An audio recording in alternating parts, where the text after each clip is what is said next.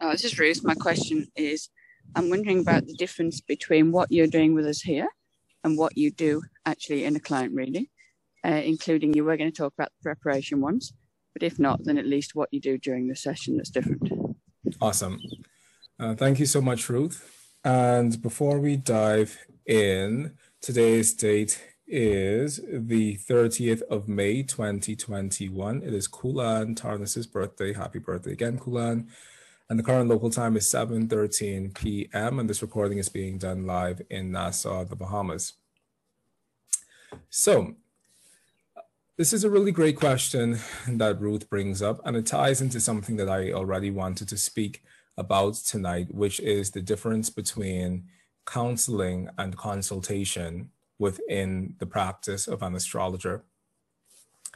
And whenever I do these blind chart reading demonstrations, I always start by saying that there is a difference between what I do within this space versus what I do if I were to be preparing for a client. And the chief difference is that within the context of a blind chart reading, it is specifically intended to be performative.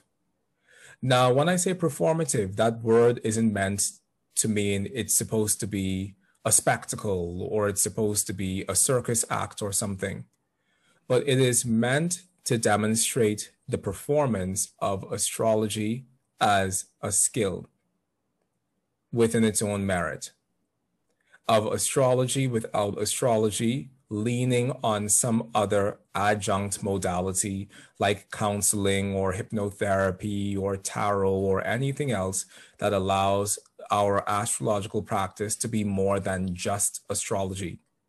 So a blind chart reading isn't intended for you to see how I operate with clients. A blind chart reading is intended for you to see the potential of the astrology that I practice in and of itself because the astrology that I practice and that I teach in and of itself has its core things that allow it to work. And those core things are the things that are being demonstrated and that are being performed within a blind chart reading. Now, client work is different because client work is completely client based as well as client driven. Within a blind chart reading, the presupposition is that there is no client drive because the client hasn't actually given any information about themselves other than the chart information that allows me, the astrologer, to read that chart. Whereas a client session or a client consultation or client counseling is a different thing entirely because that assumes that the client has come and that the client has come presenting a specific issue or a specific topic that they're wanting to work on. So that's a very big difference between the blind chart reading model versus the model of working one on one with clients. The blind chart reading isn't actually meant to be a sustainable client practice. I've said this before in a joking manner, but it's something that I genuinely feel within my heart of hearts that when we come to a blind chart reading, we're essentially coming to a cadaver course. And when you're in med school, doctors in training, they take classes in which they dissect human bodies or they dissect animal bodies in order to see the internal structure of the organism. And that is very much what a blind chart reading is. It is a dissection course. How do I dissect this actual living entity frozen in time that we call the natal chart of a person? And how through that dissection can I come to understand something deeper about the nature of the person to whom this chart belongs? It's a dissection course. And in the awareness that in this dissection course, we're dissecting the deep hidden innards of a person's life, we move into that space with that level of respect. However, we also move into that space with the knowledge within ourselves that we're not necessarily trying to say things in a politically correct way, or we're not trying to say things in a nice way, or we're not actively trying to say things that really take emotions or other circumstances into consideration because we are taking a step back with the purpose of creating an objective analysis of the chart that is there. Not what we'd say to someone if someone were actually sitting there, but what is the objective analysis of this chart if we were to pass this chart through the filter of just astrology? And what we find is that when we pass a chart through the filter of just astrology, sometimes nice things aren't said. Sometimes the silver lining isn't found. Sometimes we don't really say that someone is going to have a happily ever after in relationship to one part of their lives. And the reason for that is because astrology by itself as a subject within itself is as cold and dry as mathematics.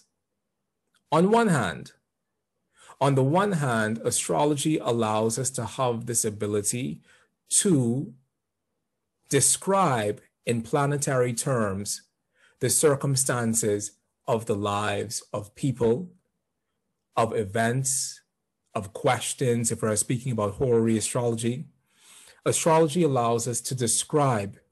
And the act of description isn't necessarily one that needs a great deal of colorful language. Is there wealth or poverty within this chart? That's a sort of a black and a white sort of thing. And so the astrology by itself allows us to categorize the experiences of a person's life place them in perspective within the context of that entire life, and come to some sense of, of judgment as to what these factors mean. However, we're humans who practice astrology. And as humans who practice astrology, there is something within our humanity that causes us to want to encroach that language in softness so that the person receiving that message from us can receive that in a way that's more digestible than for us to just drop a bomb on their doorstep. Your chart says this, therefore. And truthfully, for me, one of the reasons why I love horary astrology as a means of teaching the skill of giving concrete judgments is because for the most part, people feel far less nervous about giving the concrete judgment regarding a question versus they do in terms of giving the concrete judgment over the life of a person. And that nervousness is well placed. Because unless you have the requisite skills to truly read a chart in a way where eight out of 10 or nine times out of 10, you're going to land within, within the field of something concrete and specific within the life of that person. Unless you've taken yourself through that process, you probably really don't have the requisite skills to be holding someone's natal promise within your hands. Because that requires maturity, that requires a depth of study and a depth of understanding, and that also requires a depth of training. So this this is a this is a very big issue that we find within astrology today because for the most part people who enter astrology today specifically enter for the purpose of reading their natal charts or they specifically enter because they want to know how to practice natal astrology but natal astrology is the description of the life of a person and i would think that somewhere within the astrological mindset of the burgeoning astrologer, the understanding is there that, hey, if I'm going to do this, I probably need to cover some bases first. And so for me, some of the bases that we cover before learning natal astrology is you do a fundamental training in astrology, period. There is foundations of astrology that applies to every single branch of astrology, and every single astrologer should pursue a training in the foundations of astrology first before branching off into a specific field or a specific subcategory of astrology. The problem that we have within the 21st century is that astrologers begin their study of astrology not through studying the foundations of astrology, but specifically through studying natal astrology. And this is not the way. As we look back in books that come down to us, both through the Renaissance and the medieval period, and even beyond that, there is this understanding of teaching a general course in the foundations of astrology as a basis, in which you learn what the signs of the zodiac mean in relationship to descriptions of the physical body of a person, but also in relationship to places that they have an association with and countries that they have an association with and parts of the body that they have an association with, so that you get this broad training in what that sign of the zodiac means, as opposed to the singular training of this sign of the zodiac means something about my personality. Similarly, if you pursue a training in the foundations of astrology, then you get an understanding of what Saturn means, not just Saturn as a characteristic within the human soul and psyche, but you get this understanding that from a medical perspective, Saturn has to do with our bones, our joints, our teeth, our skin, the skins of any slain animal insofar as the skin is a protective covering, the hair that is across the body, the right ear of the body, the retentive faculty of the body. Saturn is having rulership over black bile as one of the four humors of the body.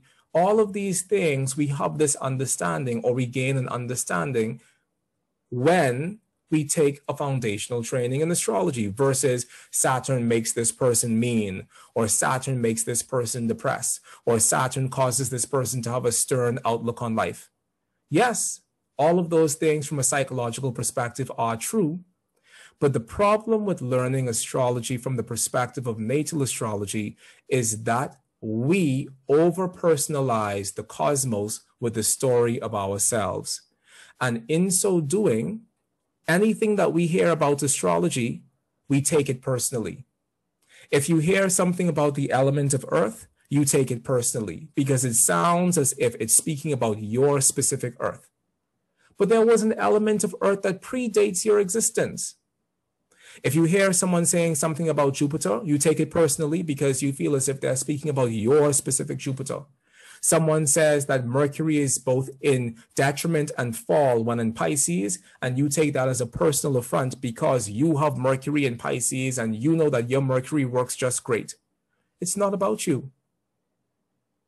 And that is where the astrologer's training should begin. By knowing that while this astrology has the ability to describe you in beautifully, dynamically living terms, the entire corpus of astrology is not about you. And there is an astrology that precedes the superimposition of you upon it. And that is the astrology where we should all grow our bones. We should all establish ourselves in the foundations of astrology, whichever system of astrology we're practicing, we should all establish ourselves in the foundations of astrology. Here at Oraculos, we establish ourselves in the foundations of classical astrology because we view the foundations of classical astrology as being the foundations of all astrology. But whatever system of astrology you're practicing, there should be an understanding of fundamental foundational concepts because those fundamental foundational concepts serve as the launching pad of your further exploration of astrology in a more holistic and well rounded way. I always tell the story that when I was in dance school in Cuba, we would see dancers from the national company come to our classes our beginners classes in the school and take our beginners classes in the school. And it never occurred to us why. Why does a professional world famous dancer come back to the school to take a class that junior dancers are taking? And the reason for that has been and always will be that the learning that is required in order to use a system masterfully is the learning that you receive when you study the foundations of that system. The higher you go in a dance education, the further you go from a teacher actually teaching you technique. So the most technical years of your training as a dancer will be in those formative years as a beginner because the height of your career as a dancer will no longer be about the classes that you take, but about the choreography that you perform. Within astrology, too many astrologers are concerned about performing the choreography of astrology, and they have no understanding of the actual technique of astrology. And the reason why they don't have an understanding of the technique of astrology is because the technique of astrology doesn't actually equip you to perform or demonstrate natal astrology. It equips you solely to understand astrology as it is. That is a training that all of us need. We all need a training in astrology as it is.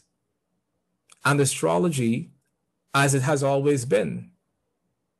Yesterday, I was a part of a discussion, and one of the questions that came up within the context of the discussion was how do we modernize some of the language that we find within traditional texts in astrology? How do we move this language forward? Because that language it describes the patriarchy and that language describes a particular period in time to which we are no longer beholden and that language describes us when we weren't as evolved as we are right now so how do we take this language of astrology forward and every time this question comes up it it does something within my heart because first and foremost as astrologers we are historians we are keepers of time.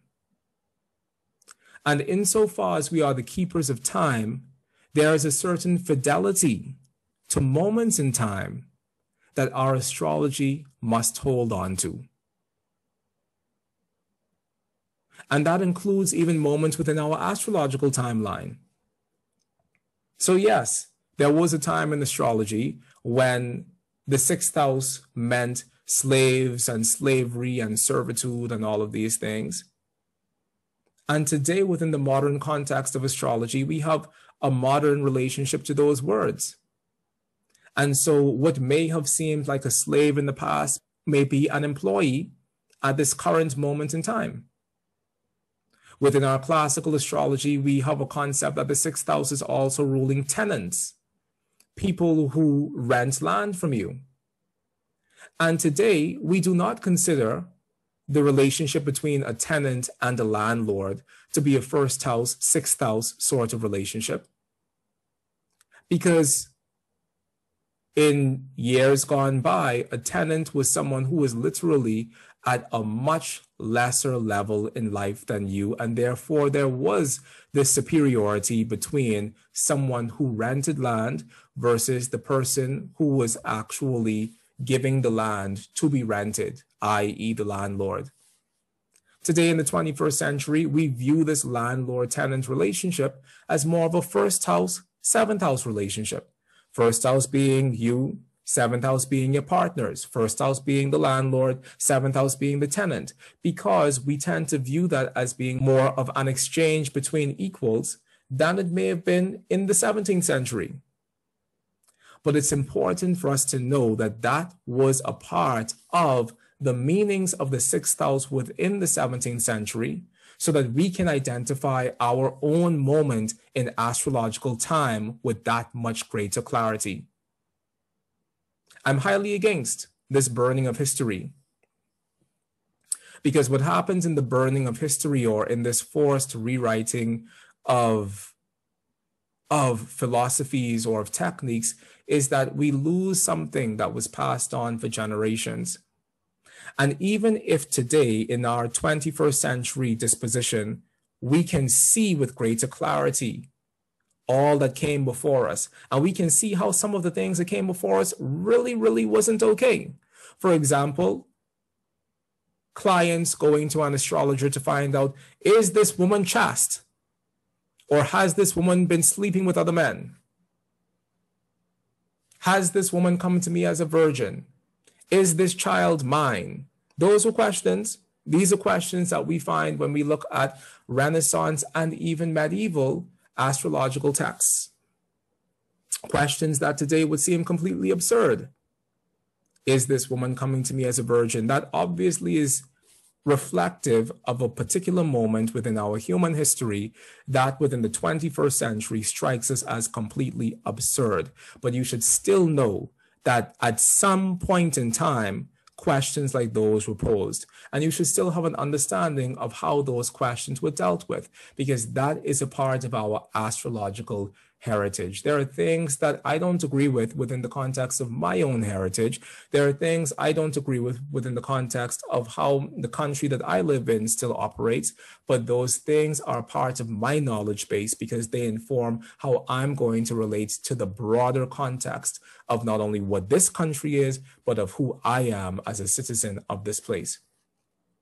Similarly, within our astrology, we need to know everything as astrologers, we need to know everything about the practice that we're practicing within the context of where it came from. Because what happens when we start to rewrite techniques or when we start to rewrite traditions is we pull the thread on many other parts other than the specific thing we're trying to rewrite.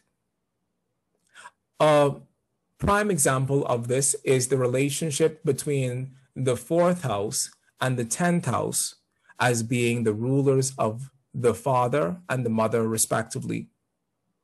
Within the 21st century, there's a thought that the 10th house rules the father and the fourth house rules the mother because of the way in which modern astrology places the signs of the zodiac on the 12 houses of the chart. And therefore, if I have Cancer as being the quote unquote fourth house of the world, I essentially also have the mother having some direct relationship with the fourth house, which is a wonderful theory. It's a lovely theory. I wish theories were as lovely as this because there does seem to be a deep resonance between that fourth house reality and the reality of the mother. And the mother does seem as if she should be there. But the theory is one thing, and practice is another. And within the context of these blind chart readings, we have seen time and time again the fourth house being used as the father, and the fourth house specifically speaking towards the paternal influence within a person's life, and the 10th house specifically speaking towards the maternal influence within a person's life. Because we practice astrology at Oraculos. We don't just sit down and talk about astrology, we practice astrology rigorously for the purpose of our own continued knowledge, but also for the purpose of knowing whether or not the techniques that we're practicing actually hold validity within themselves. And beyond the shadow of a doubt, they do. And that is how we know what works from what doesn't work, astrologically speaking. We begin with a hypothesis and that hypothesis, it guides our explorations of whatever we're doing, but it also guides us in terms of how we interact with the chart that we're reading, and it also informs how we read.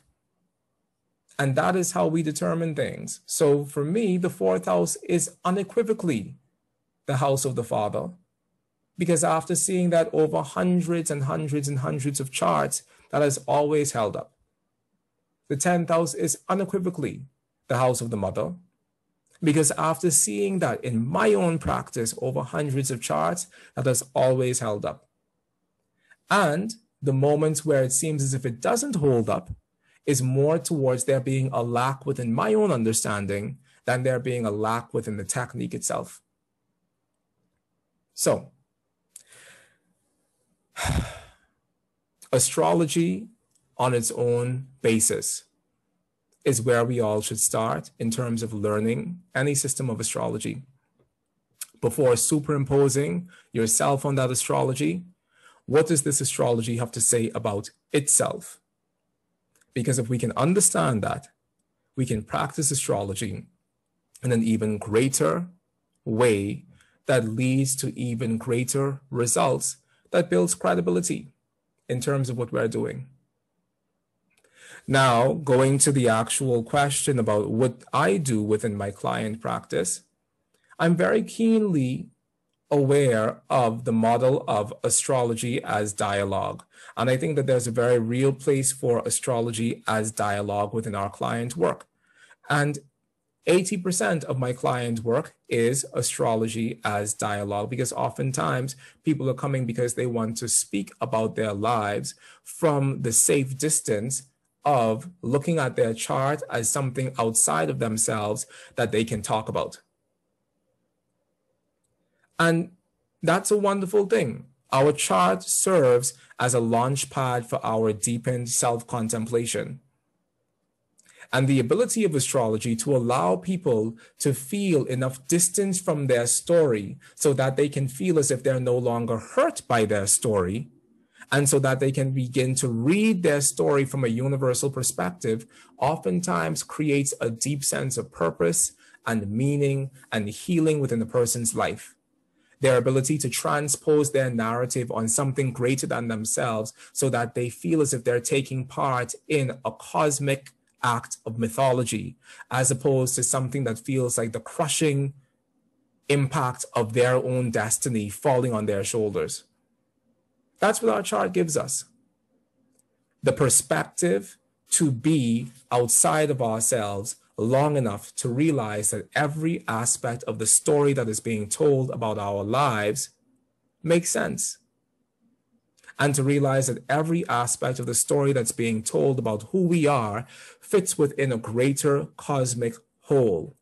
And when we can see that, we can start to trace patterns. And when we can start to trace patterns, we can understand how we got here to this position right now.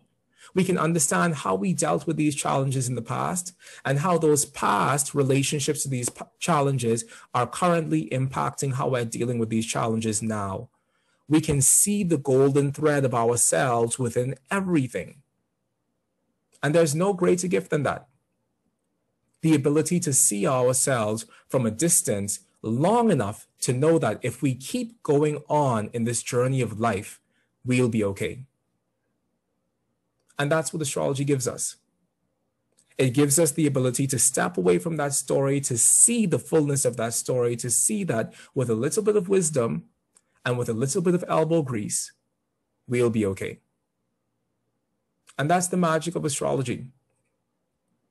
And the reason why astrology works the way it works is because fundamentally, without that wisdom and without that elbow grease, we all fall within the same traps that we've always fallen into.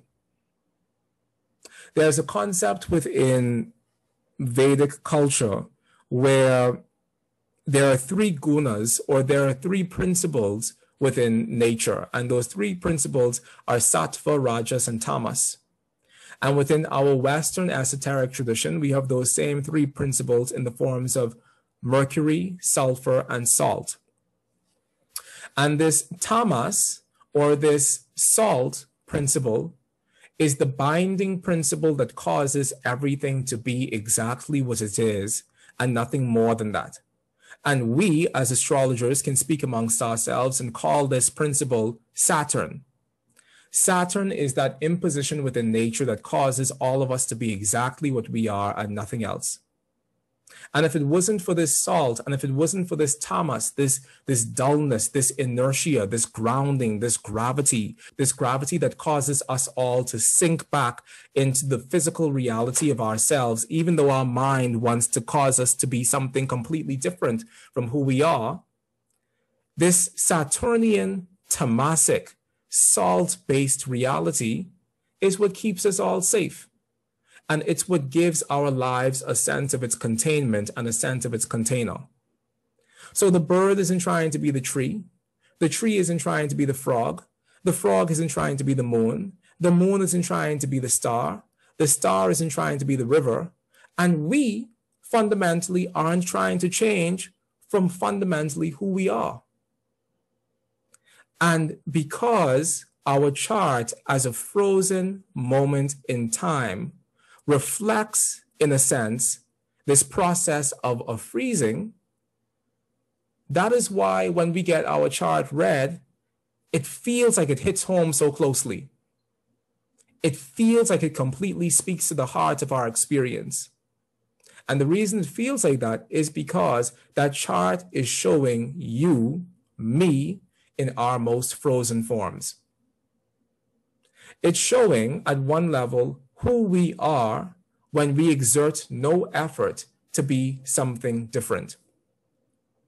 I teach yoga every single morning of my life, and no morning of my life do I wake up and actually want to teach yoga. Every morning of my life, I wake up, I want to go right back to sleep. So I have 10 yoga alarms because so difficult is it for me to break past my own dull, inert, tamasic nature.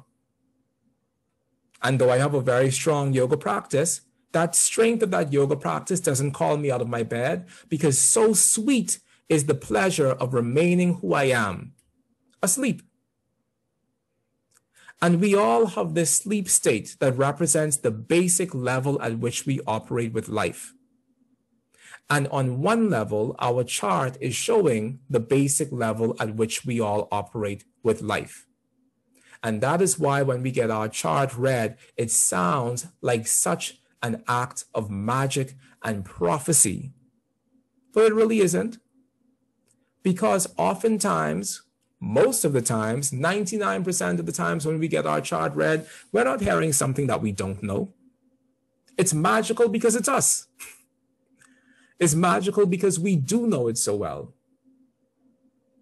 And that is the point at which astrology works. It works so well because it has the ability to reflect back to us who we are when we're not exerting any effort to be anybody else. And if we were to exert effort to be somebody else, what then might we become? There is this experiment that a teacher of mine, Lee Lehman, had told me about a couple of years ago. And at astrology conferences, there's the habit of displaying your sun, your moon, and your rising sign within your badge so that people can know your sun, moon, and rising. And she asked me one day, she said, Mychal, imagine if someone had Gemini sun, Gemini moon, Gemini rising, and yet they put on that badge that they were Scorpio, Scorpio, Scorpio, Scorpio sun, Scorpio moon, Scorpio rising.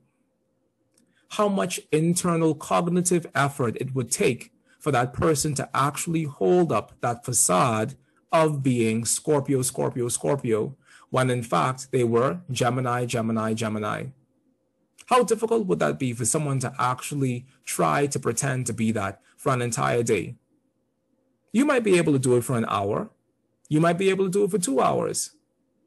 But fundamentally, the momentum of who we are always takes over.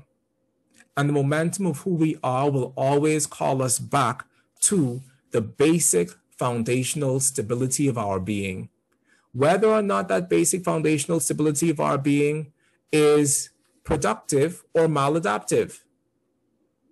If within your life, the basic foundational stability of your being is to sit back every evening and drink an entire bag of sugar. Take the bag of sugar, pour it to your head, and drink the entire bag of sugar every evening before you go to bed because that's what you've always done. You might be able to break that for an hour for two hours, for one evening, for two evenings. But the momentum of who we are, it takes over and it calls us back to that habit. And you might be wondering, well, what about people who break habits? It oftentimes requires a mammoth amount of effort to break habits, which isn't saying that it's impossible, but just saying that the comfort of who we've always been and how we've always operated is something that we truly have to work on. And sometimes that working on things takes a lifetime. I'm a vegetarian. I don't like the taste of meat. I love dairy. And so strong is that dairy momentum within myself that I have to work and I have to exert extensive amounts of energy and determination to walk past the cheese aisle and not pick up a bar of cheese every time I go to the grocery store. However, so deep is that imprint, someone could possibly pick up my birth chart and say, hmm, this is a person who loves cheese. Because of some cheese loving signature within my birth chart, because unless I exert the effort to transform that into something else, I will always fall back to those same habits. People change all the time. But, you know, for the most part, even as we change through life, we remain who we are. And that's why our astrology works. And I don't know why I went into all of that. And you also may not know why I went into all of that. But the but the the point is that when we read the birth chart, that's what we're reading. We're reading the life of a person if it's operating on one level. And the evolution that a person has within their lifetime is evolution within the context of that same rubric of who they are. So you, as a person with moon conjunct Saturn, may get past and may get beyond your foundational moon conjunct Saturn story. And you may start to vibrate that moon conjunct Saturn story at a higher level but regardless of how high you take that vibrational expression of that story, it will still be Moon Saturn at a higher level. You may have Venus Uranus as a signature within your life. And at a very basic level, Venus Uranus as a signature may be instability within love the inability to fully settle down within love, the inability to be fully turned on in all the ways that matter within my love life, always finding a fly within the soup, as if there is something here that I don't like, or there's something here that I'm bored with, or there's something here that doesn't fully fulfill me. And through work and through effort and through trial and error, you may one day learn how to express that Venus Uranus on a much more higher level, a much more rarefied level, where you're turning that story of inability to really find love that's fulfilling to you learning how to meet someone where they're at and finding a love that's absolutely liberating because that person is someone who gets bored quickly as well. So here I'm finding a person who can stimulate me and who I'm willing to stick with because I know that person's internal flight mechanism and they also know something about my internal flight mechanism. So here we are, two people who know the challenge of staying in something because we're two people who naturally fly apart. And here we are helping each other mitigate or in a sense remediate something that for our lives up until this moment has been a major source of suffering. But these things require work. These things require effort, they require work, and they require the internal dedication to be something else.